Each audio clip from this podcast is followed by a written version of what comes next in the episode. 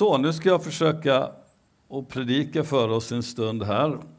Och eh, jag vill fortsätta med det som jag började förra gången. Och förra söndagen så predikade jag... Så, nu är jag framme.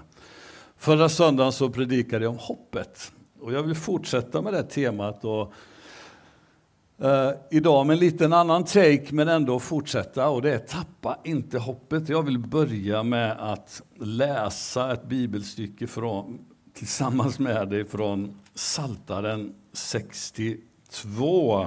Och uh, återigen så gör jag det ganska enkelt för dig.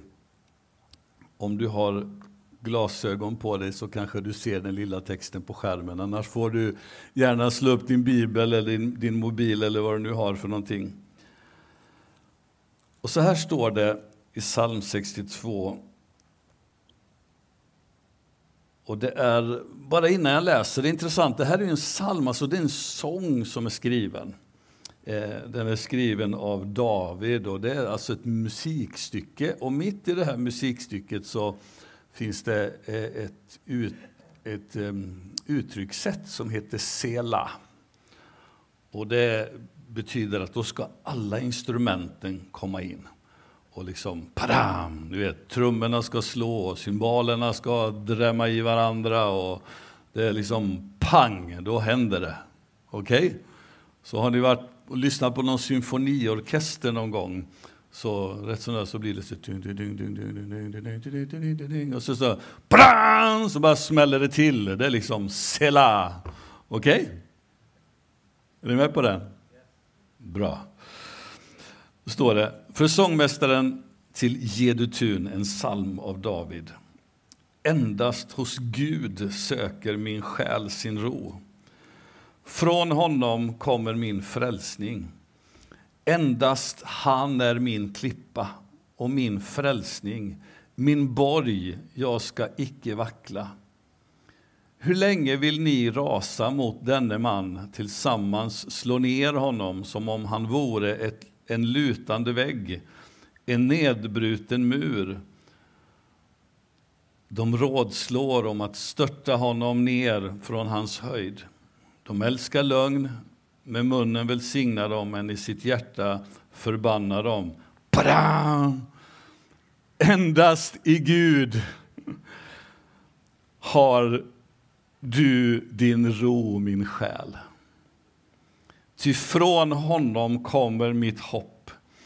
Endast han är min klippa och min frälsning, min borg. Jag ska inte vackla.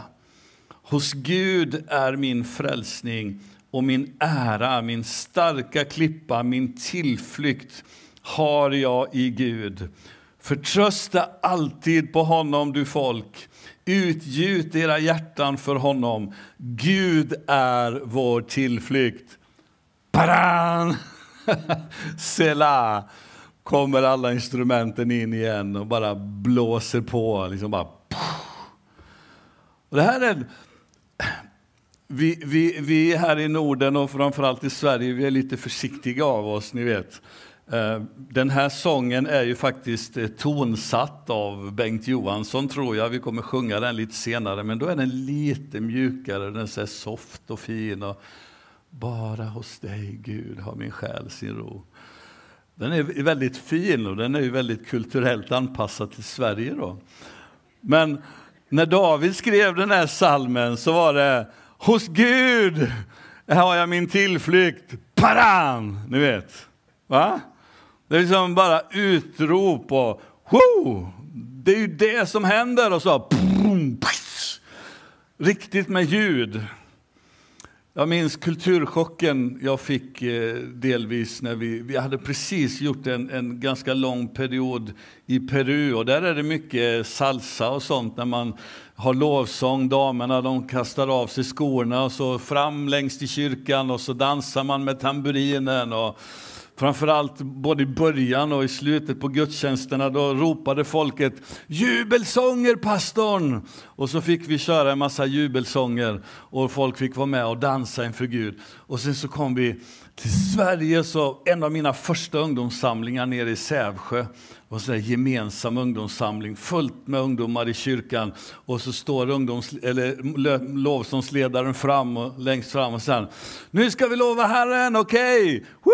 Yeah! Och så tar de första ackordet. Nu böjer jag mig ner och kysser dina fötter. Och jag bara... det var så här bara... Ding, ding, du vet. Det var kortslutning i hjärnan för mig. Men, men vi jublar ju på insidan, eller hur? Vi är glada på insidan. Ja, jag vet inte varför jag säger det här. Men ibland så känns det ju så att vi, vi, vi har det på insidan. Det är det viktigaste. Men hörni, jag tror vi behöver uttrycka också vår, vår, vår, vår både frustration och ilska och allting, men också vår glädje och vår passion och vår överlåtelse och kärlek till Gud. Amen. Ja, vi behöver som bara ho, komma inför honom med lite sela, lite taram och lite ho, Gud, det är du, som, det är du Gud som är mitt hopp. Det är du Gud som är mitt allt, det är bara i dig jag har min frälsning, det är du som är min klippa, min borg, du, du är mitt starka fäste, mitt värn, du, du är allt för mig. Det är bra. Men ibland så är det så att du eller jag har befunnit oss på det här tronsberget, du vet, och allting är bara whoo, jättebra. Men sen helt plötsligt så pang händer det någonting och det är som att du halkar ner och, och, och det, allting bara blir kaos och katastrof och ingenting funkar. Och du, du kanske har stått i tro för någons frälsning. Du kanske har stått i tro för någonting och andligt sett såg det okej okay ut och du, du liksom hade bibelord på det ena och det andra och du liksom bara stod i tro för någonting och så är det som att de andliga batterierna bara tog slut och så ger du upp. Har du känt så någon gång? Du kanske aldrig har gjort det, jag har gjort det. Och jag tror någonstans att när en sån grej händer så är det inte avsaknad av tro som är grejen, utan avsaknad av hoppet. Jag var inne på det förra gången. Därför att hopp gör någonting med dig och mig. Och, och flertalet på säga, kristna sätter mer tro eller, eller mer tyngdpunkt i det som man skulle kalla för tro än vid hopp. Men tron fungerar inte utan hopp. Och om vi läser från Hebreerbrevet, det, det elfte kapitlet och inte den sjätte versen, den första versen ska det vara givetvis. Hebreerbrevet 11 och 1. Så står det ju faktiskt här att tron är vad då för någonting? En övertygelse om det man hoppas. Är ni med? Tron hakar tag i någonting, i hoppet. Och det är inte undra på att Bibeln talar om hoppets ankare. Som det, det är ett ankare.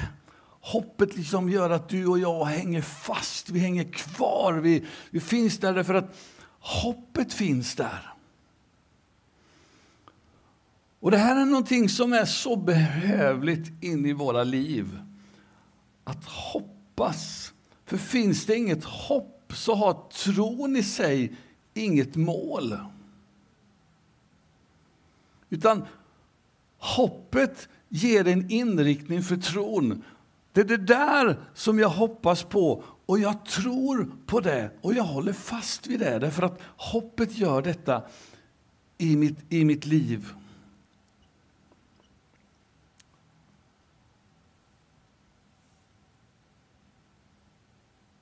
Och är det så att att du och jag, när vi befinner oss i en konstig eller en svår situation och så, och så försöker vi bara att klämma fram någon slags tro. Ni vet, det har ju, det ju gått, eh, I svensk kristenhet har det gått lite i vågor. Och, och, och ett tag så, så... Hoppas du förstår mig rätt i det här jag säger nu. Men ett tag så, så när, framförallt när trosrörelsen eh, växte stark i Sverige, då, då blev det en slagsida på tro, tro, tro, tro, tro, tro. Och det fanns sådär eh, foldrar om trosbekännelse och man skulle tro en massa saker. Och jag, jag, jag är för tro. Är ni med? Jag pratar inte negativt om det. Jag har själv gått eh, på Livets ord ett år. Det var ett fantastiskt år. Så jag pratar inte negativt om det. Men om du bara klamrar dig fast i någon slags trosgrej så blir det väldigt torrt. Jag vet inte om du förstår riktigt vad jag menar. Men tron behöver hoppet och det hänger ihop. Och hoppet är någonting som Gud vill inge i ditt och mitt hjärta och skapa en övernaturlig förväntan därför att det kommer ifrån honom, det kommer ifrån Gud rakt in i våra liv. Och det är grundat i Guds löften. Utan Jesus, så beskriver Paulus i sitt brev till Efesierna så säger han så här att ni var på den tiden utan Kristus. Ljudet är väldigt konstigt, visst är det Eller är det bara jag som... Det vandrar. Ljudet vandrar när jag vandrar. Ska jag byta mikrofon kanske? Ska jag komma närmare hitåt, då får kameramannen komma närmare ditåt också. Så. så de där hemma ser vad som händer. Så. Konstigt det var att stå här i mitten. Ja. Eh, var var jag någonstans? Efesierbrevet 2. Jag slår upp min bibel här så jag kan titta här istället. Efesierbrevet det andra kapitlet, den tolfte versen.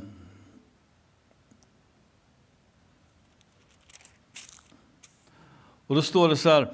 Ni var på den tiden utan Kristus, utstängda från medborgarskapet i Israel och hade ingen del i förbunden med deras löfte. Och så står det, ni levde utan hopp och utan Gud i världen. Jag byter mikrofon.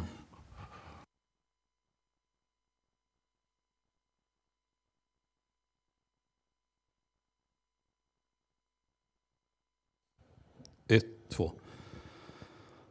Ni levde utan utan hopp och utan Gud i världen. Alltså att leva utan hopp, det, det blir livlöst, det blir tomt, det blir, det blir inget bra alls.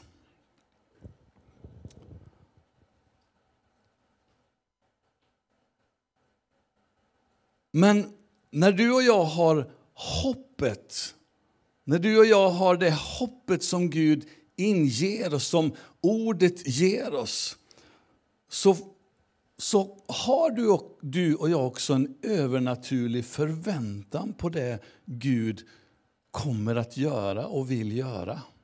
Därför att det är en kombination mellan tro och hopp som gör det här övernaturliga i ditt och mitt hjärta. Det blir en, en, en, nyfikenhet och någonting som, som driver dig och mig framåt i att söka mer och mer och mer av det Gud vill göra och det Gud har lovat och det du och jag vill se honom göra mitt ibland oss, i våra familjer, i din situation, var du än befinner dig på din arbetsplats, om du söker efter arbete eller framtid och du, du bara vet att ja, men, men Gud har någonting för mig. Och då sträcker du dig efter det därför att hoppet finns där, löftet finns där.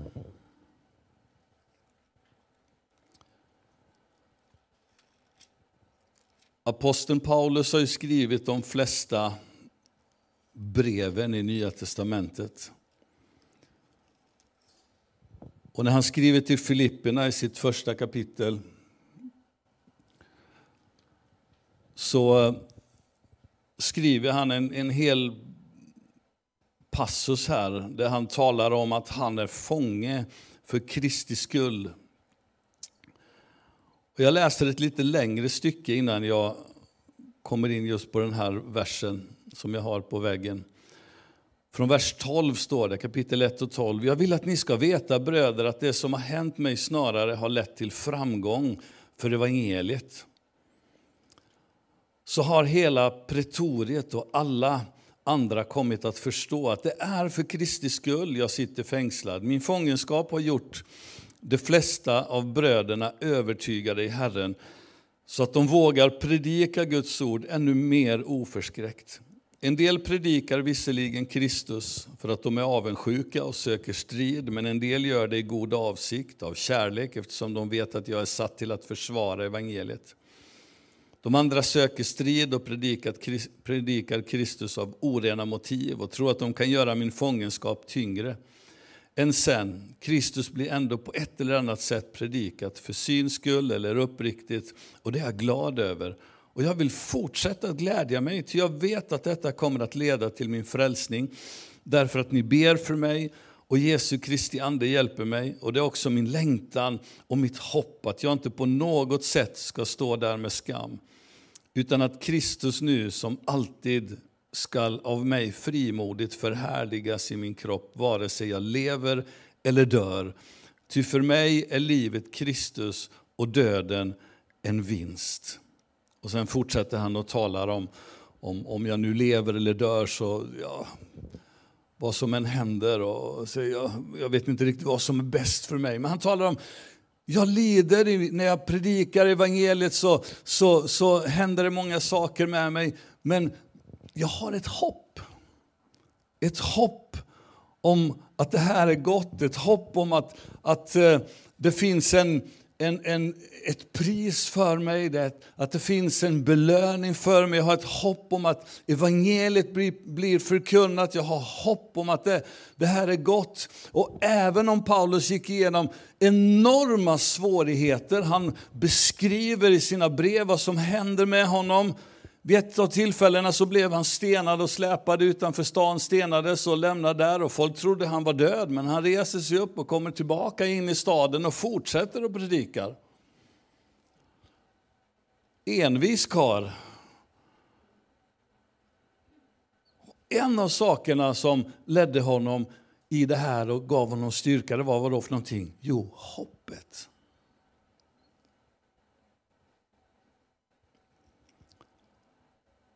När gudomligt hopp finns i ditt och mitt liv,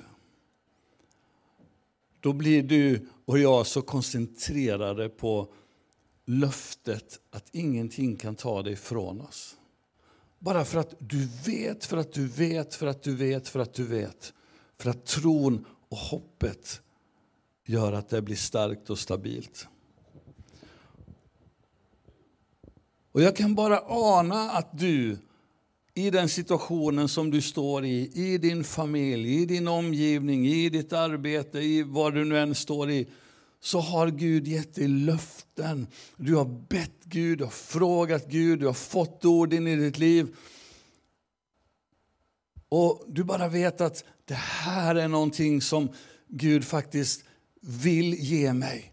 Och du vet att du behöver sträcka dig ut i det i hopp och förväntan på att det Gud säger är sant och att det gäller för dig. Och du vet att när du har gjort det genom tiderna så har du fått se saker hända. Och hur kan vi då utveckla den typen av hopp? Givetvis så är det någonting som kommer ifrån Guds hjärta själv. Men vi behöver förbli förbli i ordet. Förbli i Guds löften, förbli i det som Gud har sagt. Och, och det gör att du och jag kan kika fram. Det är en, en definition av hoppet, det är just att, att kika fram. Ni vet, nu kan inte jag gömma mig bakom något här, men när man har befunnit sig där dold och så helt plötsligt, nu, nu är det nog klart. Nu, nu kan jag kika fram, för nu kan jag börja gå. Nu kan jag börja ta de där stegen. Det är på något sätt en, en, en definition av hoppet, att kika fram. Och Det här är bland annat det som händer när Petrus och Johannes kommer in i, genom den sköna porten i Apostlagärningarna 3, dit de hade gått många, många gånger. Och så kommer de in där den där dagen och där sitter den här lame mannen som har suttit där och tiggt dag efter dag efter dag efter dag. Jag kan bara ana hur många gånger de hade sett den här mannen. För han var känd för folket runt omkring. Folk visste om att han hade suttit där. Och så kommer Petrus och Johannes förbi och så stannar de upp. Och så står det i den, i den fjärde versen där. De fäste blicken på honom och Petrus sa, se på oss. Och det händer någonting med mannen. Mannen tittar på dem. Såg uppmärksamt på dem och väntade sig att få något. Vad beskriver det här för någonting? Jo, hopp. De kommer ge mig något. Vad ska de ge mig? Och Petrus säger att guld och silver, det har vi inte. Men det vi har, det vill vi ge dig. I Jesu Kristi Nazarens namn, stå upp och gå. Så tar Petrus honom i handen och hjälper honom upp. Och den här mannen, det står att genast så, så ställer han sig upp och det blir uppståndelse utan like där omkring. Och du läs detta hemma, Apostlagärningarna 3. Fantastiskt spännande händelse. Vad fanns i mannen? Jo, hopp, förväntan. Och från Petrus och Johannes sida så var det inte så att de smög fram och viskade någonting i, i hans öra. Så bara, ja, om, om, om det är så att Gud skulle vilja så är det kanske så att det kunde hända någonting. Utan de gick fram med frimodighet och sa, guld och silver det har vi inte, men det vi har det ger vi dig i Jesu Kristi Nazarens namn. Res dig upp och gå. Och mannen blir helad, blir helbrägda. Jag vill bara säga dig till dig min vän idag. Gå till ordet. Ta reda på vad Guds vilja är. Ta reda på vad han säger om dig, om ditt liv. Ta reda på vad han säger om sig själv och sträck dig emot Gud i förväntan. Sträck ut din, din nacke eller kika fram. Gud, vad är det du har? Vad är det du har för min familj? Vad är det du har för mig? Vad är det du har för situationen jag står i, som vi står i? Vad är det du har för församlingen till exempel? Gud, vad vill du säga? Vad vill du tala till mig? Hopp, tro, hopp, frimodighet. Det är trons ande i in action.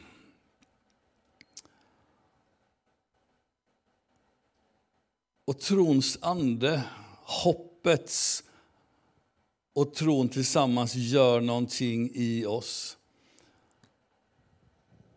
Aposteln Paulus han skriver så här i sitt andra brev till Korintierna. Men då vi har samma trons ande som i skriftordet. Och här är ett direkt citat ifrån psalm 116, vers 10. Jag tror och därför talar jag. Och jag, så tror också vi, och därför talar vi. Och vad är det han säger för någonting? Jo, jag vill att mitt vittnesbörd och mitt liv och mitt hopp får vara i enlighet med löftena i Guds ord. Och Det här låter som en, eller kan låta som en formel. Gör så här så blir det så.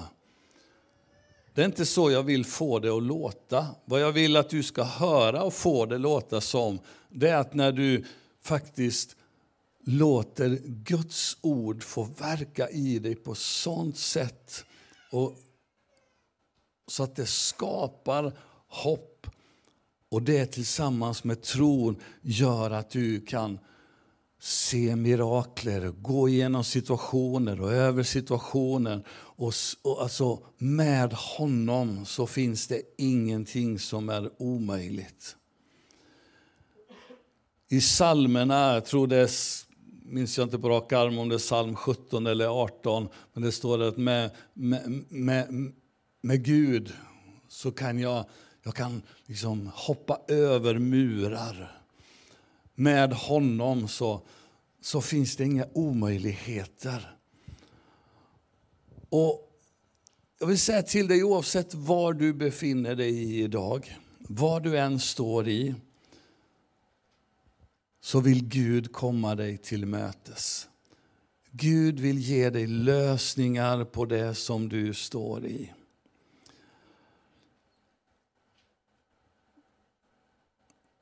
Det finns tider där man känner, precis som David här i början i psalm 62 som vi började med. Det är de och de, de efter mitt liv. och man kan beskriva olika typer av omständigheter som kommer emot oss. Det kan vara av så många olika karaktärer. Det kan vara att livet om det liksom bara trasar sönder, drömmar de faller isär grejer som du har längtat efter och önskat och drömt och som du har förväntat dig. Det bara känns som att det fejdar bort och det blev inte alls som du hade tänkt.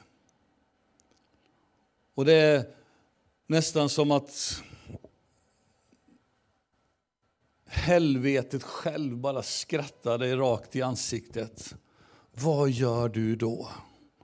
Vad gör du då?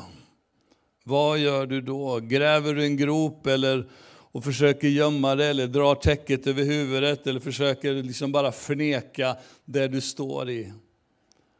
Det är inte det bästa du kan göra. Det bästa du kan göra är Sela. Tara. I dig, Herre, så är mitt hopp.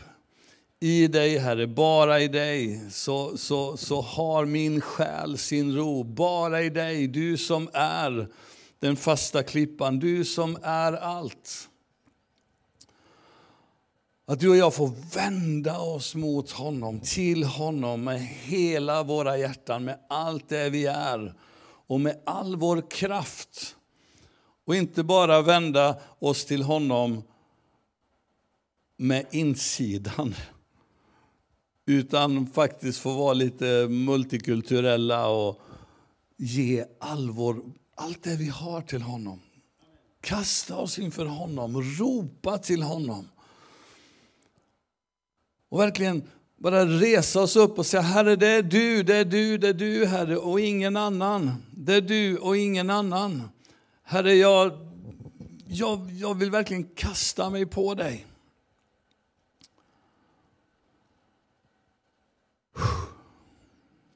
Kom heligande. Kom heligande. Kom heligande. Hmm.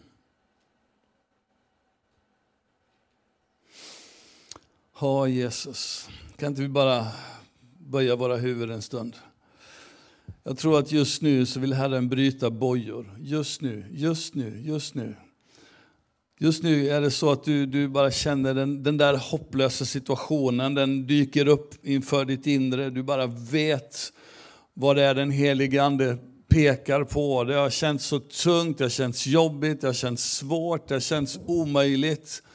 Men just nu så vill den helige Ande bryta bojor i Jesu namn. I Jesu namn. I Jesu namn. Jag, jag, jag bara känner en sån, en sån helig närvaro just nu. Och jag tror inte det är bara något subjektivt liksom över mitt liv, just, där utan jag tror att den helige Ande håller på att göra någonting just nu. Där sorg, där ok, där hinder på olika sätt bara som har funnits där och, och rest sig upp inför ditt liv och du känner att det här det är nästan ogenomträngbart. Genomträngbart så. Det vill Gud bryta just nu och inge hopp i ditt liv. Hopp, hopp. Åh, i Jesu namn. I Jesu namn. Herre, kom. Kom, Herre. Kom, Herre. Ho, shima, kore, le, sundore, le, deja. Jesus. Hmm.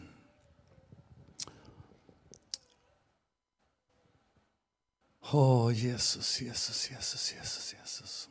Kori shikara bara baba de de de de. Hmm.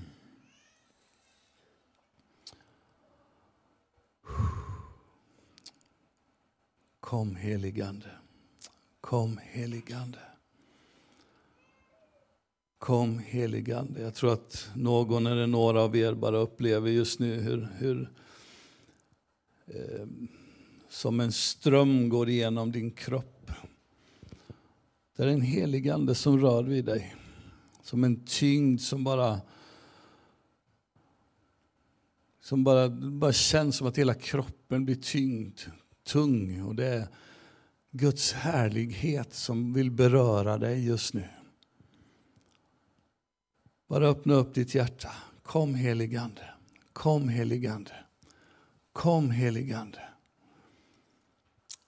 Soma kemara. Hmm. Tack Jesus. Tack Jesus. Tack Jesus. Tack Jesus. Mm. Ja, Jesus. Danne, kan inte du sätta dig vid pianot?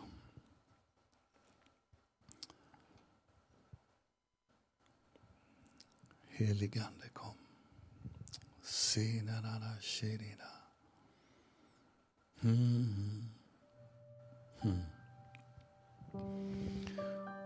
Du vet när man har befunnit sig i en situation alldeles för länge. Det kan vara en situation av fysisk sjukdom eller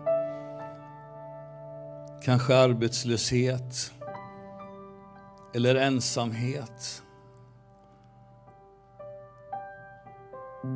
Eller förtvivlan eller i hopplöshet så kan det nästan bli så att, att det är svårt att föreställa sig någonting annat. Men jag tror att, att, att att Gud bryter udden av dig just nu i den helige Andes kraft. Att Herren bryter udden av, av, av just den, den feelingen, den känslan av att det, det är omöjligt, det går inte att göra något, det går inte att förändra. Och han gör det för dig därför att han älskar dig. Därför att du är dyrbar. Och han vill bara inge dig hopp och säga mitt barn, ingenting är omöjligt för mig. Ingenting är omöjligt när vi går tillsammans. Ingenting är omöjligt för den som tror. Och jag vill göra det för dig därför att jag älskar dig så mycket.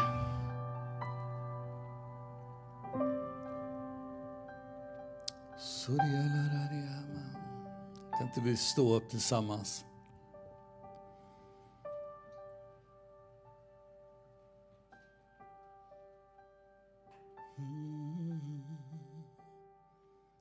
そりゃらら